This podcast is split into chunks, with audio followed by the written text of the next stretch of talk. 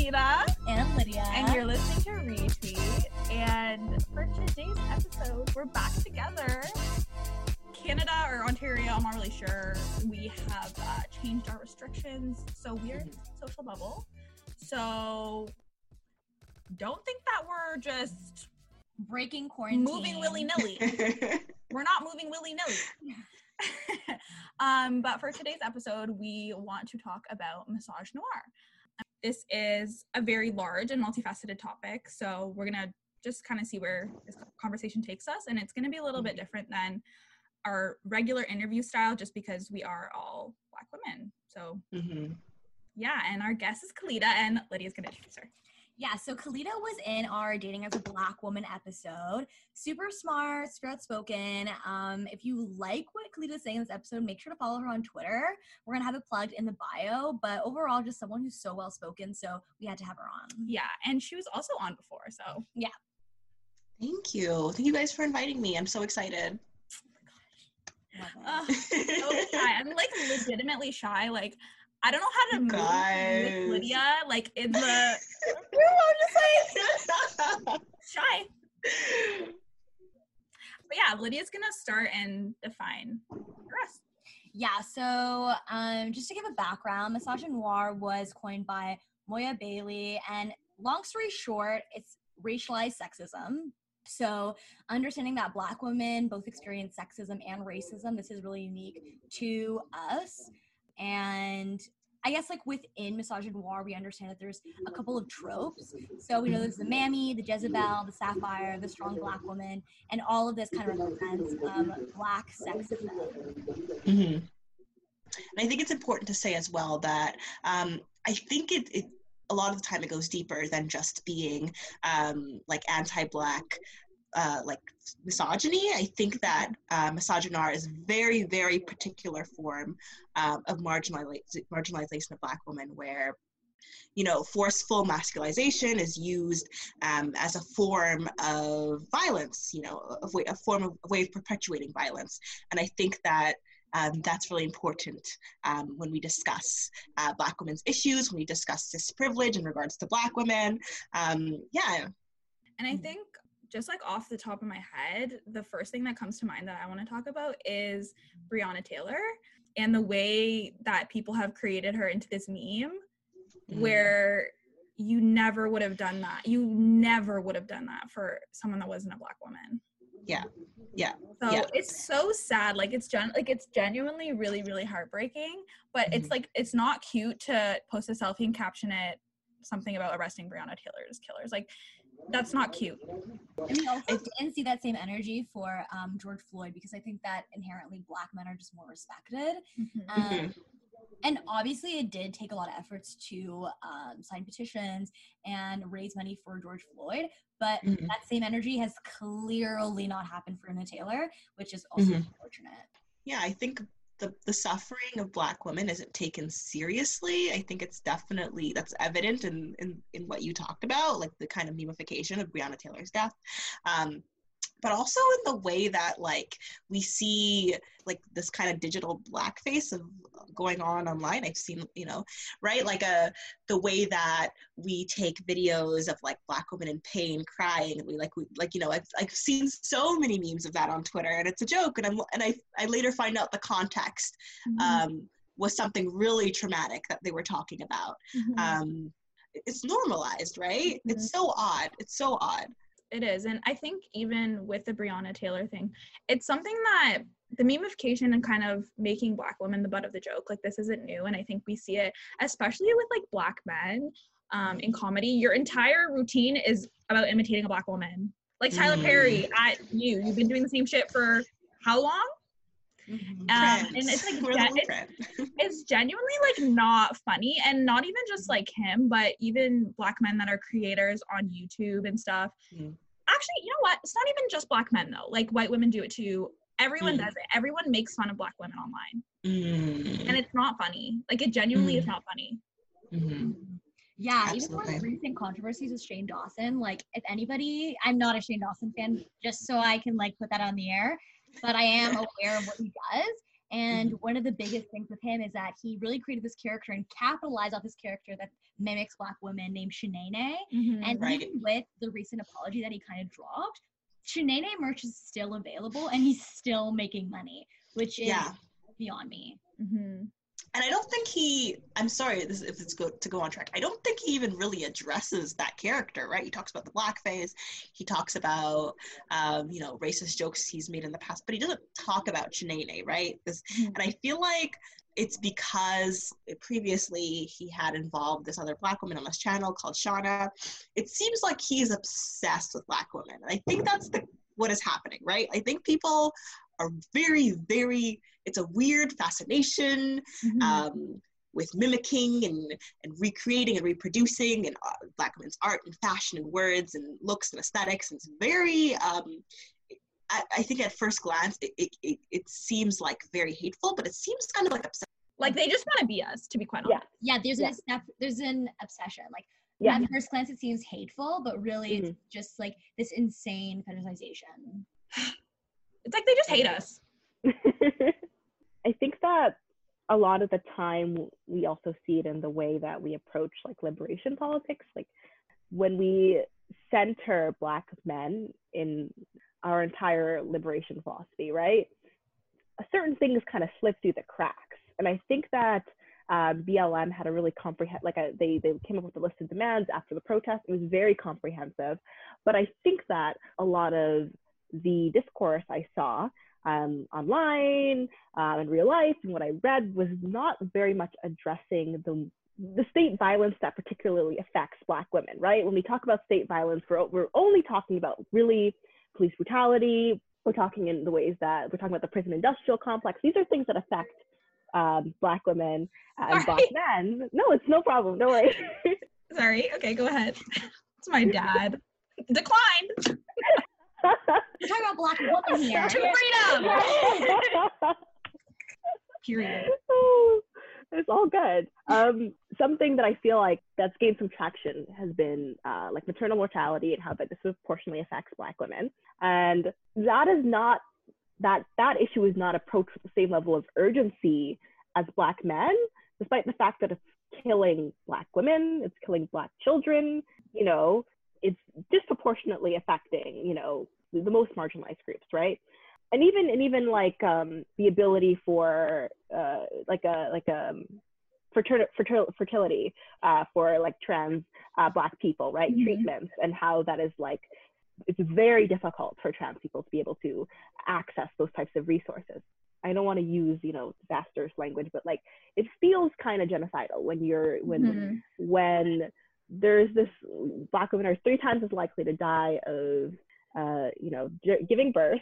That is not even being a, that's not even the forefront of the discussion. Um, we look at co- uh, like you know co- we look at covid right? This is a, this is an is- issue affecting the entire community. Um, i think that i'm sure the statistics has changed at this point but the when that first roll of statistics came over i think it was 80% of people dying of covid in the states were african american where where was the urge where is the sense of urgency right? Because Mhm. it's because it's always falls on the the backs of black women to who are hold the grunt of the issue. When someone gets sick who's taking care of the child? Who is taking care of the person? You know who is expected to give that care? And why is that person why why are we why is that person's labor undervalued right? Because at the end of the day that's just how we treat black women. The reason why people should care it's not because it's a matter of oh we're yes we're yes we're dying right? That's number one you should care. But two it's it affects all of us you know? State violence that affects black women also affects black men men also affects black trans people uh, also affects uh, like black children. It affects all these groups all and black queer people of course but it just seems like again black men are at the center at the forefront of this kind of this kind of how do we get how do we get freedom right yeah that's a really great point and something or someone who really like came to mind when you were speaking on that was uh, i'm gonna butcher her name but toyin salau. And i think at least from my perspective when um like the announcement of her death kind of coming up I actually didn't know it was her black abuser who had murdered her. In my head, I thought it was just another black like body who was killed by a police. Um, it was never Mm. explicitly told or like said in Instagram posts or infographics. It's something that I very much had to Google. Um, and I think that's a super great example of how Black woman going out of her way to be at a BLM protest, speaking specifically on Black people who particularly aren't Black cis men, but Mhm. are and should be considered in the BLM movement, is now getting Mhm. murdered for speaking badly about a Black man or particularly Black men in general. Right. So I think Yeah. that Black women, especially, have been dealing with a lot of consequences, um, Mhm. just trying to speak their truth. And oftentimes, um, women have to make the decision of being complicit and their safety. And that's a Mhm. great example of that. Mhm. Mhm. Yeah, it's true. I remember. I remember. Like, not a day goes by where I don't think about Toyin, uh, and it truly is heartbreaking. Like, Mhm. truly is heartbreaking. I think that when she was killed, everyone kind of felt that. I think that everyone, uh, all Black women have had to. I think that at least I have, but I think that the majority of us have been in that position where who, you know it's like who do we turn to who can we trust Mhm. um, when you know you feel like a system has failed you it feels like um, the people who are who are supposed to protect you or supposed to be on your side um, have have also failed you. And that's what happened to her. And it's heartbreaking because she was so young. She was so young. I know, and even watching her videos, like videos of her speaking at at protests, she Mhm. had so much passion in her, and she was she was really out there fighting for the lives of all Black people, and Mhm. and it, it's just very heartbreaking to see that the same person or the same people that you're fighting for don't care about your life. And I think it is a really unique position that Black women are in, and and, and yeah, like yeah I don't even know what to say about Toyin. Like, I know that for the majority of Black women that I talk to, like, her death hit a little bit different. And Mhm. not even to, I don't want to make light of it by saying that, but it just genuinely, like, it hit me in a different way um, because I saw so much of myself in her, I think, as well. Yeah. And it's just really, really sad to see Black men not up in arms about it when, yeah yeah when we're fighting for you. Like, Yeah, I think that um, her and the circumstances of her death um, were was a wake up call for a lot of uh, like black cis, cis men. I think that until that point, there wasn't really a lot of um, I, I don't think explicitly was addressed the ways in which um, black women experience violence at the hands of black men, right? Like the, the I think the stat was like the biggest cause of death for black women in the states is domestic violence right? And oh, that is and and how do you address that right? And i think that's that's something to to something to the like uh, the, the the the discourse surrounding like prison abolition. Um and for harriet and uh, dr brittney cooper did a really great video on this on the on the For Harriet YouTube channel where they talk about like what happens to black women and girls under prison abolition. Who is protecting them? Who is keeping them safe when um, it seems that the the only thing that stands between them and their abuser is prison? And I think that is a very it's it's a very very like I think that that was something that I had to reckon with, right? Myself, right? Because I I'm a prison abolitionist. I don't believe in prisons. I don't believe in jail. But at the same time, I felt like my whatever my politics was, it needs to be centered around the, protection, the safety, the uplifting of Black women. mhm. Um, and I felt like like a lot of you know until I until I actually really engaged with the reading, it was kind of like this doesn't seem like it's it's it's um, catering towards us. Did you guys feel the same way? I know a lot of women kind of kind of when they hear about prison abolition they kind of felt the same, but Mhm. I'm curious. I think um yeah, I think it's really important when you have abolition like conversations about abolition. And I I'm not I'm learning a lot Mhm. about abolition currently, right? So Mhm. um I just wanna like put that out there. Like I'm Wikipedia. Don't trust me. go read. um, but I just think that if you're not going to have discourse around abolition that is um, focused on survivors and you know trauma informed and vicarious trauma informed then it's not like there is no transformative justice without that i think that's a really really important point. and i think also on the point of of wanting to avoid having those conversations there's just Mhm. such a lie of black unity that people are trying to hang on to so hard where Mhm. they think if you hold black men accountable for the harm that they've done that it somehow reflects upon all blackness as a Mm, whole mhm. um so i think that like black men are really really uncomfortable with calling that stuff out which is like very sad and rooted also in misogyny as well but yeah i don't know Well, I think there's truth to that, right? I think that some people feel like acknowledging the violence, you know, done to Black women by Black men is somehow perpetuating the belief that Black men are violent, right? hmm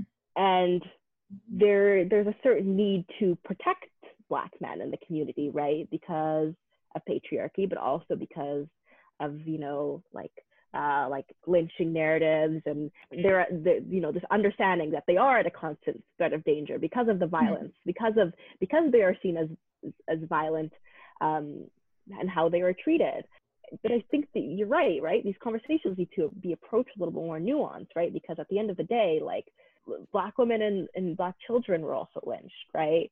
Um, state violence against black women exists to black queer people to uh, black non-binary people. It exists it just looks different. Hmm Mhm. hmm I know, and it, and it's hard, and even you see it with um. I, I mean, I think I, I don't know if this is recent, but to me, in my mind's eye, it seems recent, Mhm. where we have seen more people be comfortable calling out abusers online, which is amazing, and I, and I love to see it. But the way that men love to protect their friends that are abusers, Mhm. like for the sake of black manhood, you can't sacrifice black women. Yeah. Mhm. I completely agree. And like I remember when Toronto Abusers that Instagram account originally came out. Mind you, I'm well, okay, I don't want to out who uh, runs the account. I don't know who runs the account, but from my own assumption, I can probably gather that this is a black creative because most of the people on the account are Toronto black creatives, specifically black men. And I think one of the biggest critiques um, where it's all black men, this is coming off very racist, especially because you don't know who runs the account which I can completely understand. But a lot of the victims were black women as well. It's like at what cost? Like I'm not. I don't know. Like if you did something bad, here's you're gonna reap the consequences. Hopefully. absolutely So yeah. and it's very interesting to me i think that i don't know maybe you guys can you can weigh in on this i think that this this this kind of like surgence of resurgence of like people exposing their abusers online and kind of turning to social media is just a result of again like people like the system has been has failed black women has failed black women in so many different ways right and I think social media has been a great way because, you know, like public shaming works. And considering the fact that I think a lot of the time Black women are we trendsetters, it, it picks up traction, right? Like even with the Shane Dawson thing, like 10 years ago, like why why have those why have these things suddenly become relevant, right? I think that like um, digital spaces have allowed Black women to gain a platform and a little bit more of a a, a space to call things out and and be heard in that respect. Yeah, I completely agree. And even like again with the point of Shane Dawson, because I didn't know how bad he was until Twitter threads kind of came up. But um, you know, he essentially like has a clip out of him pretending to masturbate to Willow Smith when she was 11. And I think that one of the main reasons it now all of a sudden is a problem is because she's black. And I Mhm. think that had Shane done that, like I don't know how, what year he made that, but Mhm. whatever year, and it was a white girl, I think that he would have had his account deleted way back when. Mhm. Oh my god, he would have been done for. That would have been the end of his career. Are you kidding? It's it's it's nuts. It's nuts. It's nuts. Like I think that in that particular example, we keep going back to it. And you know, it's just because it's what's you know going popping off right now. But here he was obsessed with playing black women, um, making fun of them, over sexualizing them. Like it's it's, it's black you know young black women and black girls. Um, and it's because it's it's acceptable, it's allowed. You know, you're you're absolutely right, Lydia. It's just it was very gross, and that's why the early 2000s I feel like was a really bad time for black for black women to be on the internet. Like it was very not a good time. genuinely, genuinely. But I think like even to your point of how 2020 has you know maybe created more safe spaces for black women online. I think that's true, but unfortunately, there's just such a large number of people that still love to gaslight black women and tell them that their experiences aren't valid. Shut up. Mm. like quite frankly, just shut up. Like Shut your trap. nobody asked for your for your opinion. Mhm. Hmm. That's right. Period. I, lo- I love that. I love that people are saying stay out of women's business. A girl will post a photo of her in like cosplay, like a black girl will post a photo of her in cosplay, and people will be like, um, actually the character was not black. And I'm like,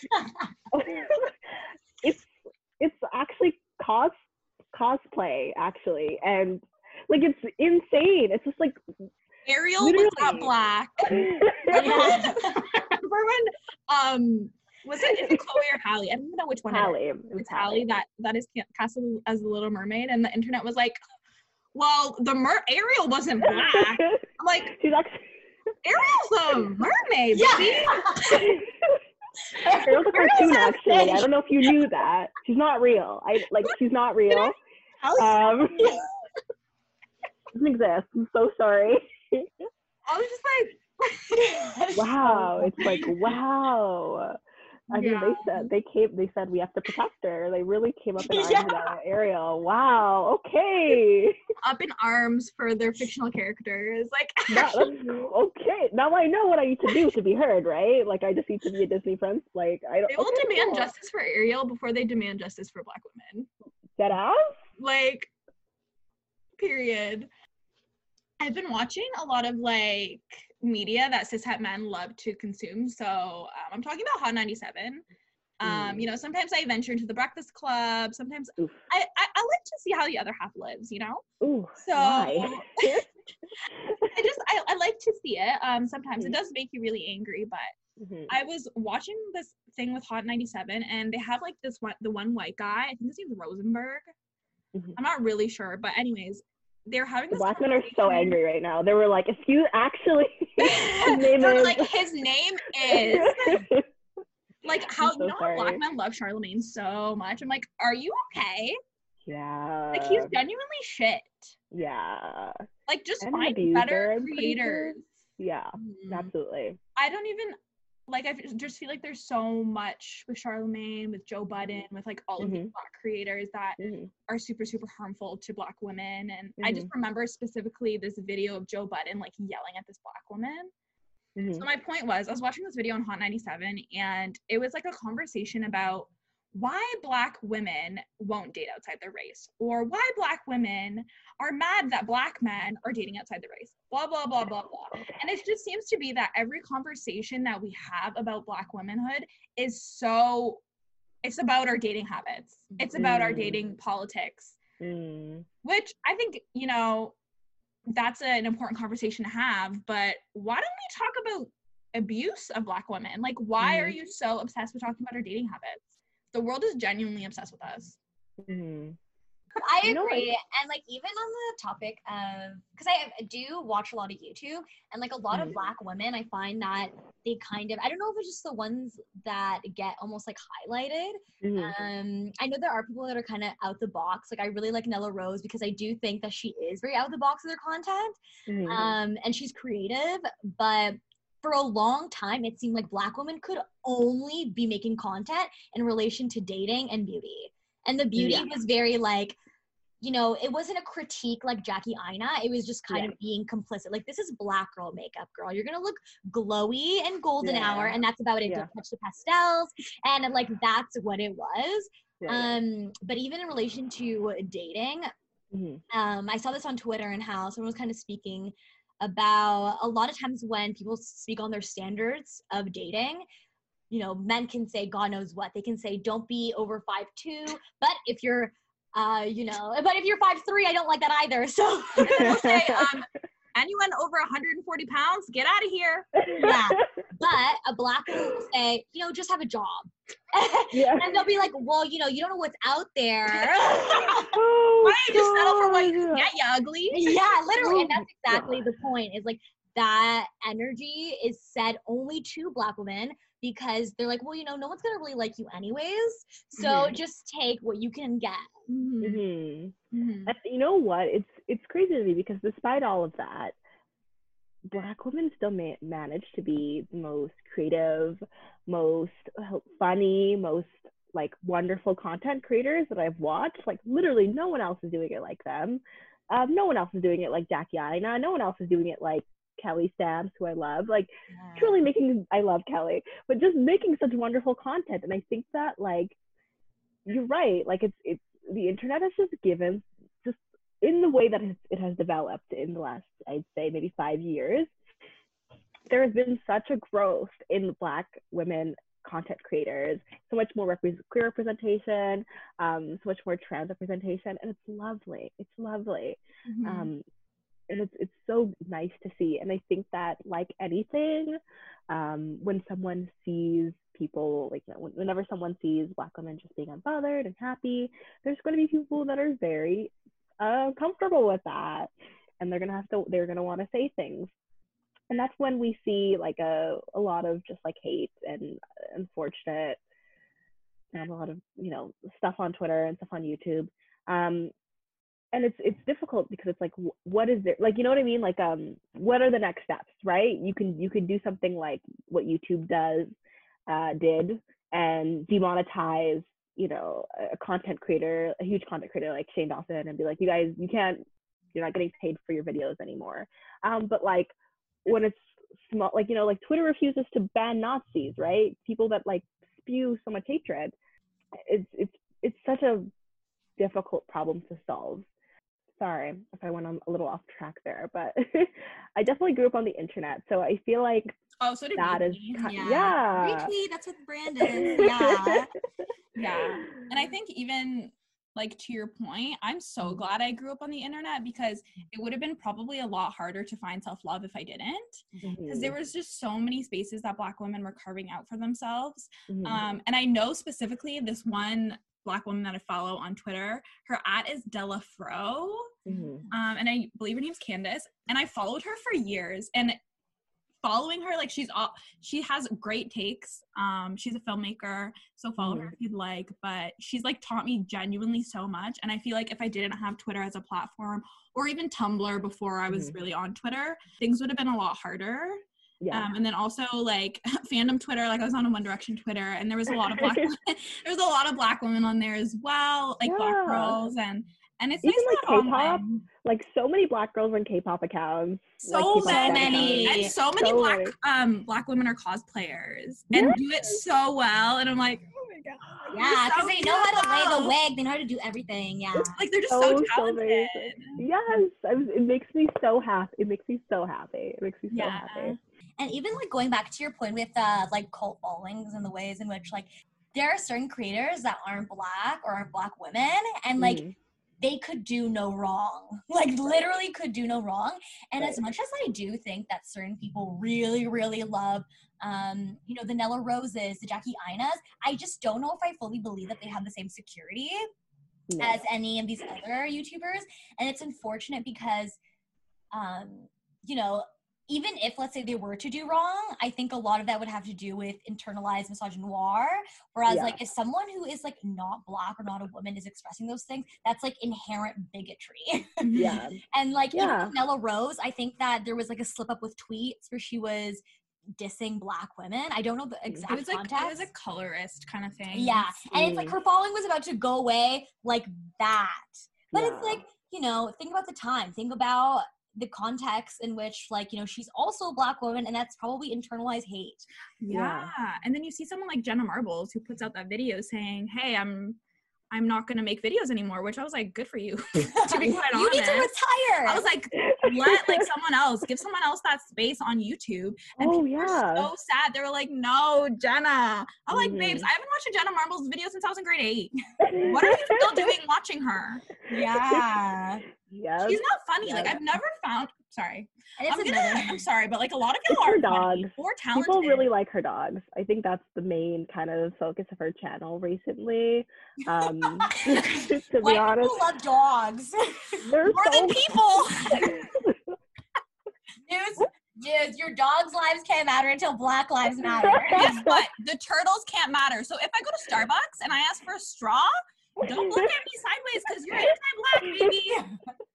Turtle lives can't matter until Black Oh Lives my matter. God. Period. I don't know if you guys have have you guys gotten that kind of criticism where it's like you guys hate black men or you guys aren't here for black oh, men. babe, please, yeah. Yeah, Um, and I how do you kind of black men. respond to that?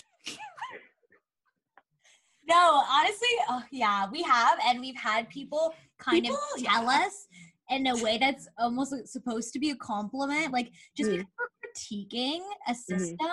Like, Mhm. why are you taking this so personally? Like, why Right. is it that when we say um, misogyny, all men are like, well, don't hate me. That's why you're single. Like, you know, like, that's why you're never going to get married. And it's like, babe, I didn't talk about you. I was talking about a Mhm. system. Clearly, it hit a soft spot. Yeah, Yeah. Clearly, you're yeah, a little, you know, like you know. The thing Yeah. is, like, if I say men are trash and you get mad, like, I, I know that you know. yeah. Maybe you haven't fully came to that because you know what? Like, in my effort to be understanding, which I don't have to do, I'm Mhm. choosing to do. So don't ever, Mhm. don't ever tell a black woman how to feel. Mhm. but like i understand that coming up and and realizing your own privilege it is very uncomfortable. It's Mhm. very uncomfortable. And to Mhm. realize how you may have perpetuated harm to others without you knowing it it's uncomfortable. But i think if i say men are trash and or i say i hate men or i say i hate misogyny or whatever like for me largely that's a coping mechanism because it's like can you you have to make light of the situation and say men are trash because you have legitimately inflicted so much harm on us how else are Mhm. we supposed to even like navigate in this world without making a joke about it Yeah, like yeah. genuinely so And yeah, and the J Cole. Did you have you guys talked about the J Cole and the Noname situation? um we kind of touched on it a little bit in the last episode Yeah. but not like completely It's not even. You're, you're right. Like it was like no one is talking about you. It's simply a criticism of men in this industry. And J. Cole was very hurt about it. You know, he was very hurt because, you know, when a you know a, hit dog will holler, right? Like you felt it because you knew they were talking about you. yeah You can't if like if you are truly truly like you have to really question your intentions, right? Like what do you want? Do you want do you truly want liberation? Like what is the world that you imagine for for yourself, for your for your future children? Does it include like a like a women uh, being in the best position possible? Mhm. Yes. Well, that's going to require some some like the, the hardest thing I think about kind of developing your your politics. I think is is it's very much a internal, right? It's a very much of a of a like okay, and how have I perpetuated this? Even even myself, right? Everyone has to do this, right? Mhm. Like okay, what how have I bought into this? How and which ways have I contributed to this? Mhm. it takes it requires a lot of kind of dismantling this ego and i think that black women are just better at that. i personally i don't i like i think that part of growing up for me at least growing up the way i i did i ha- like you have to stop placing external value on what people think of you right and I Mhm. think that re- that results in being someone being deeply self-aware, deeply thoughtful about your experiences, your worldview, how it's impacted. And I'm not, I, I'm not, I'm the first to like be like, call me out, okay, whatever, it's fine, right? But that doesn't, that's a learned behavior, and I think that it's absolutely valid that many people have not learned that before, but you just have to be honest about it. You just have to do the Mhm. work because otherwise, like, wh- why am I, why am I, why am I helping you? Why am I trying? Why am I? Why do I have to help you if you don't want to do the work yourself? Yeah, it's really uncomfortable. Like, I don't think people understand the path to liberation is not comfortable, it's not easy. And it has a lot to do with, um, yeah, being very self aware and also dismantling that ego. And I think that's a really Mhm. important point. And that's why men fail, honestly. Mm-hmm. But um, to your point, I think Mhm. also it's really, really important to have this conversation, but also look at it through the continuum that the fact that like all black women aren't going to have the same experiences um, fat black women are going to have different experiences dark skinned uh, women are going to have dis- different experiences trans women so there's nuance even within this conversation and to a degree where i feel like i'm not like i can't speak to all of that Mhm. um as much as I want to reiterate, like Google exists, baby, Twitter exists. There's a lot, Mm. there's a lot to read if you want to become, if you want to just like be a decent person. Oh, 100%. Yeah. And I feel like we've also dragged black men, but I also think we need to drag our other quote unquote allies, um, white, White women. women. You know, I feel like we. I, Woo! I'm ready. wrong. I'm ready. Come on. I feel less guilty about this one. I feel less guilty. I'm so yeah, sorry. like let's go. Uh, They love to call us queens. if you're a white woman listening to this and you're triggered, um, I deeply apologize. Keep listening because I think that you're gonna you're gonna really really enjoy. it. I think that white women fall into this trap where an attempt to I don't know avoid conflict, they won't speak up when it's most uh, necessary, and instead you'll receive the oh my god like i totally agreed with you there. Like oh my god like you know like i didn't say anything but like oh my god like i was like sitting there and i was like oh my god you're so right. Like and it's always like why didn't you what wait a minute. So when the 30 people in the room were like coming for me and you you were you just sat there because you totally oh okay. You know what i mean? It's just like yeah. That's why I hated university. Yeah, I totally agree, and I think that's the problem with um, I guess like the images we portray of uh, white supremacy because I think Mhm. oftentimes we think like okay, like who's in the KKK, like who are the leaders? It's usually white Mhm. men, but I Mhm. think one of the most insane ways white women uphold white supremacy is truly by doing nothing. yeah Um, They yeah, they do literally no work, um, and like or oftentimes no work when it's actually important you know what i mean they'll do Oh the yeah, performative sorry, yeah, stuff yeah, they'll do all the performative stuff yeah, they'll be sensitive, like I'm here for you, but really they're not. They will say, No. I will never understand, but I Mhm. stand with you. They will Mhm. come to the protest and chant, I Mhm. can't breathe. They will lead the chant. but yeah, oftentimes like I think that white women are very guilty of this. It's almost like the gay best friend. Phenomenon where it's like you want a black best friend so that you can have the tea and you can have the lingo Mhm. and we're funny and we're entertaining. But they very much perpetuate the strong woman stereotype where, you know, they don't our friendship isn't something that is a two-way streak a lot of times. Mhm. we're their therapist, we're their helper. We Mhm. are so strong, and Mhm. oftentimes we're left with their dilemmas and having to kind of like deal through their dilemmas, and our dilemmas aren't treated as valuable. Right Yeah. absolutely Being friends or like in community with any white people is genuinely genuinely so difficult. Like Mhm. dating a white person, being friends with them, having them as your Mhm. parents. It's Mhm. just like why every day explaining your freaking humanity? Why? I think that's you bring up a really great point, Dina, and I think you're. We have to be very careful. I think Black women in particular have to be very careful with the people we give energy and time to. I think that that's something I've seen recently, right? Like a lot, a lot of Black women are like, I, just you know, like if you're not here for my liberation, if you're not here for me, like you know, like at the end of the day, like like, you know, you're you're not at the forefront of this, then I'm just not going to have you around because it's just a lot easier. It's a lot easier for me. Um, if you're not willing to do the work, because like we, you know, I think we are forced to, right? As a, it's a survival, it's a survival mechanism. Like you need to know exactly in the ways the the world wants to harm you in order to um, understand it. Like I think that that's why I think black women are the the one of the best thinkers, right? And, and, and like we just have to be. We have to be. And that is the burden of being aware, right? Like you see everything. Um, and it's very hard to be around particularly some people um, when you when you can see the harm that they're causing think not just for yourself but other people in other communities right? I think that's important as well.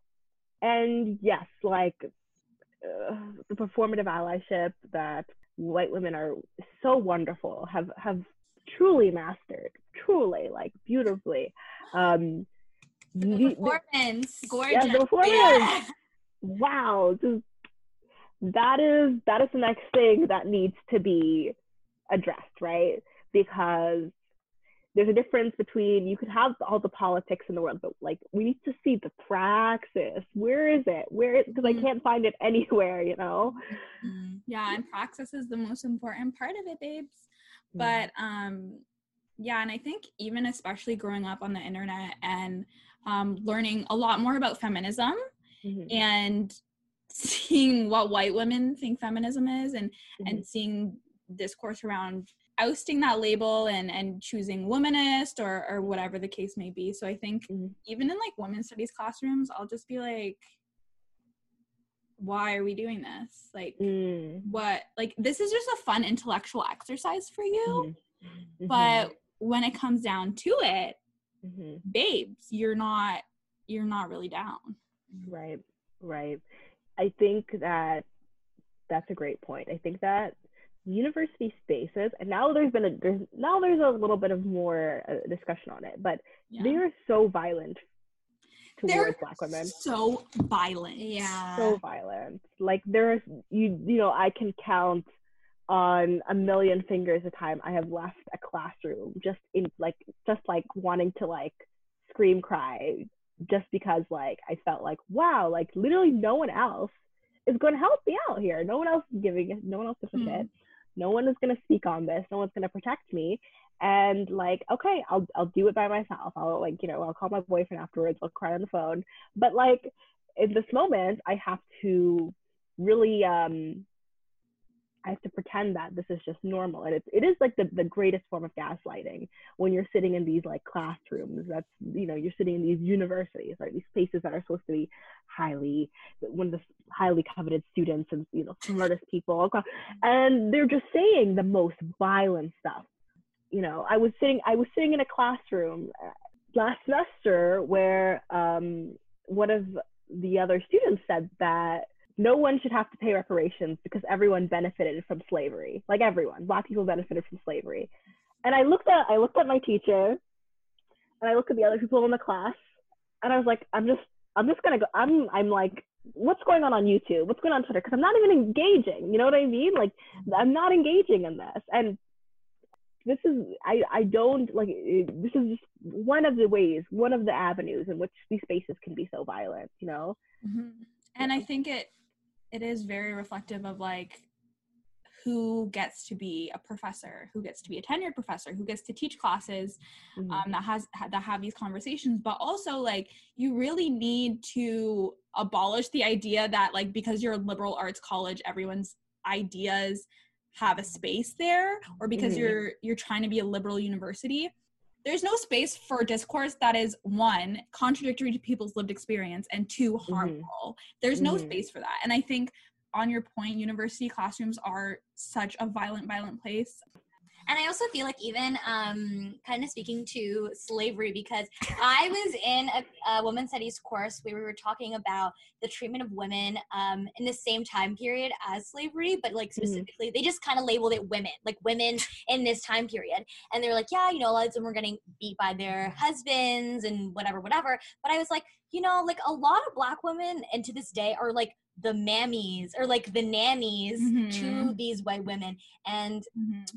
You know, and the ways capitalism still works today, that's still kind of the reality, even if it's not slavery. It's still like, you know, you have a Filipino housemaid or whatever the case may be. Mhm. And so I think that what white women kind of deny specifically is the fact that a lot of times they do benefit from they benefit more from like capitalism because they get to Mm. access certain spaces that a lot of black women don't and so will always be um, economically underneath them yeah, and like even with um if you have a conversation about like the gender wage gap it's like white women will just forget the fact that black women are disproportionately like underneath them as well in those in those conversations and i think a lot of white women are not for the cause Mhm. and we've seen it. Mhm. um yeah just fix up like just fix up. Yeah, I think it's I think a part of it is um like white femininity. I think that like that is a that, that is a a form of protection, right? And I think embodying white femininity requires you to be complacent, requires you to be quiet um, when things happen. Um, and I think that's why in these spaces and academic spaces, when things happen, um, a lot of people are qui- like a lot of these white women who are quote unquote allies are quiet, right? Um, because they're trying to preserve something, some sort of image um, that is necessary for them to know that they need to be able to succeed in certain spaces. And that's what cap- like that's like you know that's what capitalism is, right? It does a beautiful job, an incredible job of pitting everyone against each other. um, because at the end of the day, like you know, upholding and hold like you know holding people accountable, um, holding your white counterpart uh, accountable is there's there's going to be a shift of that's giving up away some of your power, right? That's giving away some of your legitimacy in the eyes of other white folks. Um, and so people are just not willing to do that. And I think that a lot of the time I've been in spaces where it's like, oh, um, you know, like you know, getting to this place where there is, uh, you know, equality or whatever, you know, or privilege, right? Privilege, you, like you're not going to be, you're not losing anything. You're not enti- you're not entitled to what you're losing. So you're not losing it. I want to say like you are going to lose things, right? You are going to lose things if you are 100% dedicated to protecting black women but also protecting marginalized people. And you just have to be okay with that. And you also have to understand that like black women may not like you either for doing that. You know you're not going to get a cookie for it. You you're going to do it for me. And i'm I, i am not entitled to thank you. I'm not entitled to be like oh my god like thank you for saying no like you know what i mean? That's what you just have to do to be that basic human being mm, that's very true mm-hmm. and i mm-hmm. think a lot of people really do want you to hold their hand and want you to say thank you and, mm-hmm. and want reassurance that they're on the right track or they'll apologize for things that yeah. it's just like shut up and i think you see it with the whole movement mm-hmm. where mm-hmm. you see all of these um, places like Hulu who took off that Golden Girls episode or like doing all these things that are so minuscule when we're acting we're actually asking for like large structural structural change mm-hmm. to kind of mm-hmm. divert that momentum or trivialize this movement. Mm-hmm. Um, I suspect that we'll probably see the same thing when it comes to to to black women as well. It's Ooh, that's a, that's structural, yeah. like yeah. Yeah. And that's what I was actually going to ask is like, I think, assuming that we all essentially identify as intersectional feminists, obviously, like, that is a concept in the ways where, like, that feminism isn't particularly something that's set in stone. We understand that it's constantly evolving because we have to mm. learn and that has to evolve. Mm. Um, but I can't lie. There has been times where I'm like, do I identify as a womanist? Like, you know, do I believe that feminism, you know, initially was built for white women and mm-hmm. it really did start out and it kind of still is, you know, a cult of white womanhood. Mm-hmm. And so, and same thing with BLM, I mean, it's been created by black women from my understanding, but it's been very much mm-hmm. co-opted. So mm-hmm. do we believe that those, like both those systems can structurally change? Because that would mean a lot of people step down. I know. That's a great a question. lot of people, black men, you're on that list too. Mm-hmm. like my women's yes, studies yeah. syllabuses are gonna have to change because they're all yeah. like yeah yep mm-hmm. yep yep and i even um calling out western university specifically how like i know that the their undergraduate chair for their women's studies department is a black woman mm-hmm. however i and i was never a women's studies student i just took a couple classes but mm-hmm. I, I, think i took a good number like probably four or five and mm-hmm. i don't know i didn't i never saw a white or i never saw a black professor as an option. Mm-hmm. Why are we mm-hmm. having conversations about intersectional feminism from a cis het white woman? Yeah, yeah. Um, that's the thing about Western. So, uh, yeah. So I I'm going to tell the story because I, whatever. Recently, I inquired about taking a politics of race course taught by a person that is not a Black person at Western University. I did not have the prerequisites, but I am also one of three Black people in my year. and I thought that might be a prerequisite, right? You could think. yeah, yeah. Oh my god. Man said politics that would race. supersede whatever prerequisite was available. I, you know, and I and I and it it's insane to me because I think that uh, one and what you know there's two sides of this, right? Uh, on one side, I am an optimist, right? I think that the there has been so much immense change. I think in the culture that I have seen, right? Because again, like I think that we all like we were we were, we were raised on the internet. The early 2000s freaking internet versus now, day and night. Some like it feels, of course, you know now it's it's still a cesspool of disgusting awfulness, but like to a, I feel like there's a level of accountability. There's a level of like that this thing is not okay to say. Might have been a pendulum shift, whatever. But at the same time, it's like there there are there are certain these these institutions, right? it feels like it is impossible to change anything without it. You're right. A lot of people stepping down, right? When it comes to structural changes, it requires, it's going to require a lot of people putting aside their egos, a lot of people saying, you know what, like maybe I don't deserve to be here. Maybe I shouldn't be here anymore. And we saw it with the Reddit CEO, right? I He just was thinking that. down, right? He decided, Yeah. he said, you know what, I'm going, and, and I think that is so brilliant, right? He's already rich beyond you know anything that he, he doesn't need the money um frankly like it, it doesn't probably won't make a dent right um and he was like i want i want a black person to fill my position i want a person of color i want a woman to and th- yes you can you kind of debate on the merit of like okay like a, a, a black person being in charge of like a corporate entity how helpful is that there is something to that you know? There is something to the fact that some like a like a, a someone a corporation like reddit the ceo is stepping down to say i want a black person in this position. Yeah. Mhm. that there's something to that right? It feels different to me and it gives me so much hope for the future. Maybe not for myself but for my children or my children's children. Um and it, it's it's i'm a little bit less cynical a little bit less cynical. I don't think it's wrong to think that those things are wins because Mhm. I think it's indicative of a cultural shift, Mhm, uh, at least to some degree, right? mhm. Um, the Reddit thing was really, really interesting. I also saw the um, one of the voice actors on the Cleveland show. It was like a white man, and he was playing a black, like he was voicing a black man Oh, I didn't know that. he's voicing cleveland from Family Guy. Yeah, yeah, I know the show, Yeah, but like yeah, I didn't know like yeah. Like it was a white man the whole time. i did not know that Wow. I didn't know that. I was sure it was a Like, black how are you comfortable doing Yeah, that? And like, sad. genu- genuinely, like, why is this you saying, "Oh, I understand now" in 2020? Yeah. like, a lot of this is actually really like concerning for me. Like, where have you been? Because this discourse is not new. Yeah, and it's kind of re-triggering as well, right? Because I could have gone my whole life without knowing that, but now that I know that, I am deeply uncomfortable. I am Yeah. deeply uncomfortable. Yeah.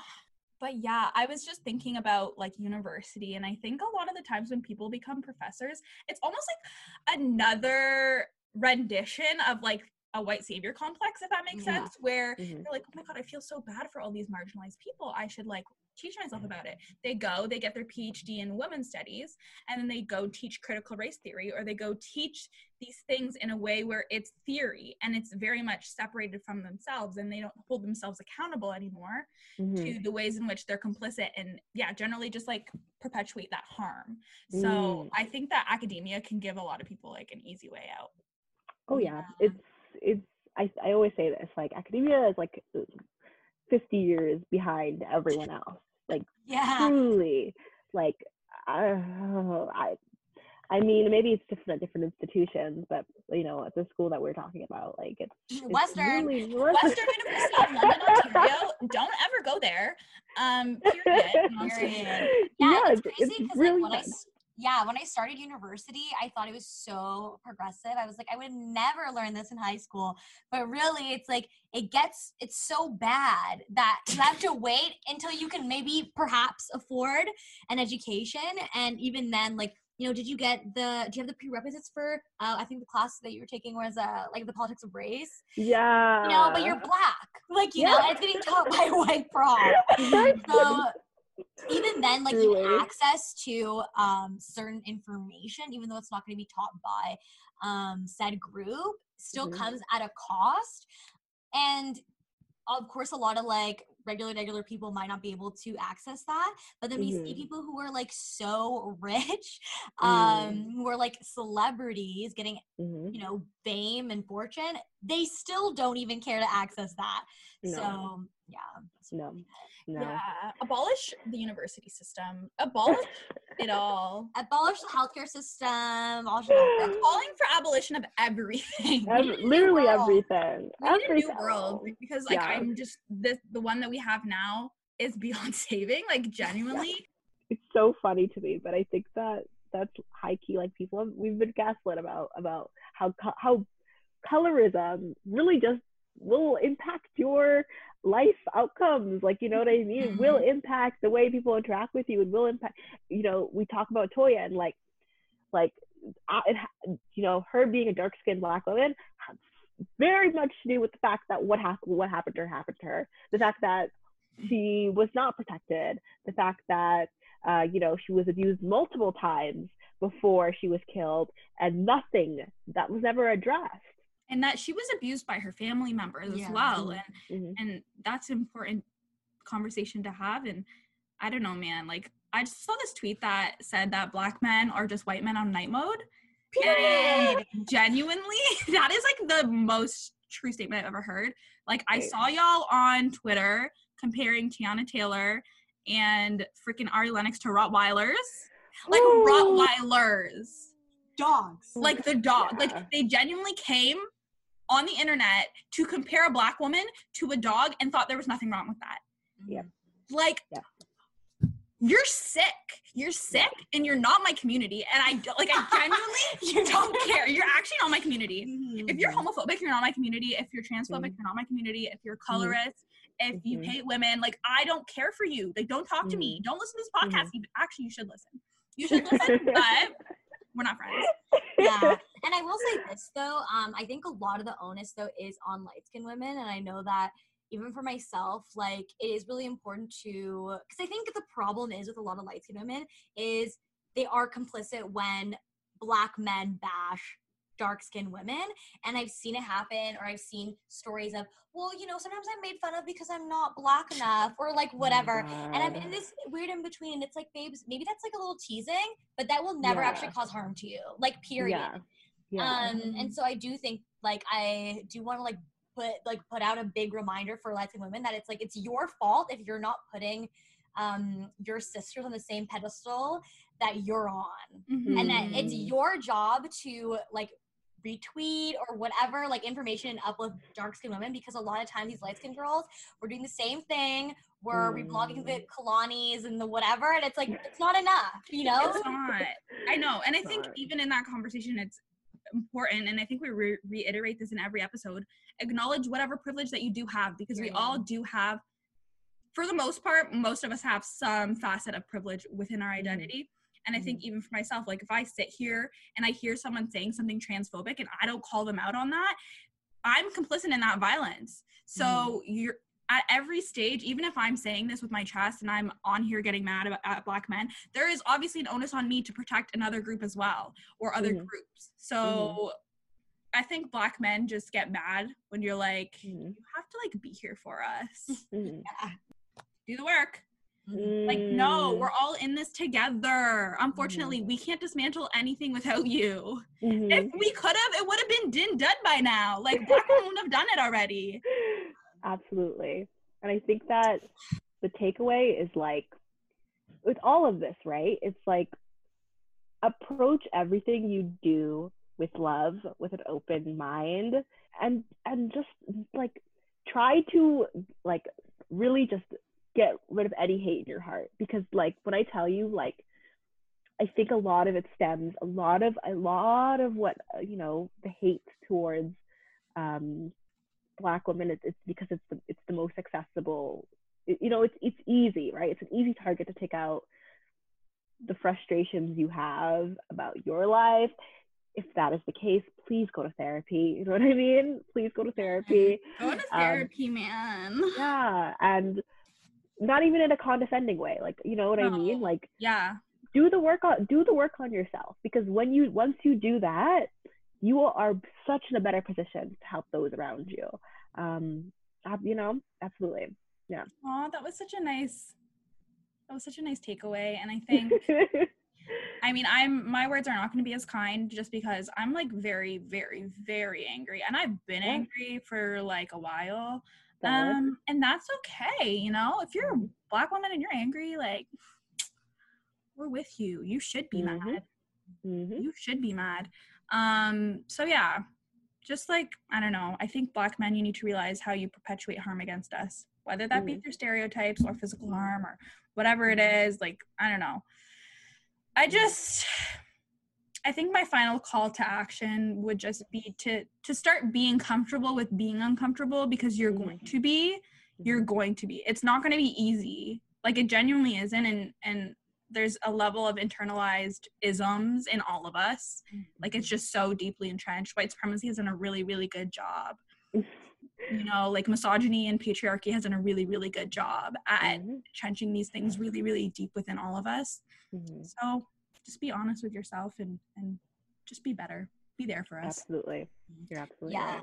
I agree with those sentiments. I mean, going last is kind of like the hardest part because y'all really did a good job. Um, but I do want to plug one black YouTuber who I think is so phenomenal. So her YouTube name is Mayowa's World. And if you're I co-sign that. yeah, and if you're really interested, I mean, for sure, how to dismantle misogynoir. Listen to Black women, like, and take notes. Um, so definitely check out her channel. We're gonna be coming out with more episodes. You know, follow Khalid on her Twitter because she's always spin- spinning facts. So, um, yeah, I guess my biggest takeaway. Yeah, look at the description. My biggest like I guess, piece of advice is if you really want to learn more about Black women, is that's listening to Black women. Mhm. Um, and that means opening up your purse, Mhm. retweeting, lifting them up, etc. Period. Not stealing from us. 100%. Yeah, just don't steal the Um, content. Go steal it. Yeah. Don't rebrand it as your own. Um, yeah, and I think um, even with our our listeners, we're we're very grateful to have a platform and have people that genuinely do like listen every week. Uh, unfortunately, I feel like a lot of the people that listen, it's like you're already the people that know a lot of this stuff. Um, so maybe send a, an episode of retweet to like your really, really misogynistic brother or something like that. Um, Or your really, really racist like coworker. yeah, like yeah. maybe they you you know like we can't just educate ourselves in a vacuum we have to try to Absolutely. to spread that right so Absolutely. follow um us as well uh, you know i know we plugged please. everyone dude please guys like just genuinely get us to a thousand followers on instagram like that is all i want in my life like please Follow them. They have great stuff. thank you because some of y'all be liking and not following and it's like babes the math is the math thing also if you're my friend and you don't follow maybe we're not friends Maybe right. Maybe right. they're probably not even listening to this so anyways Bye. Bye.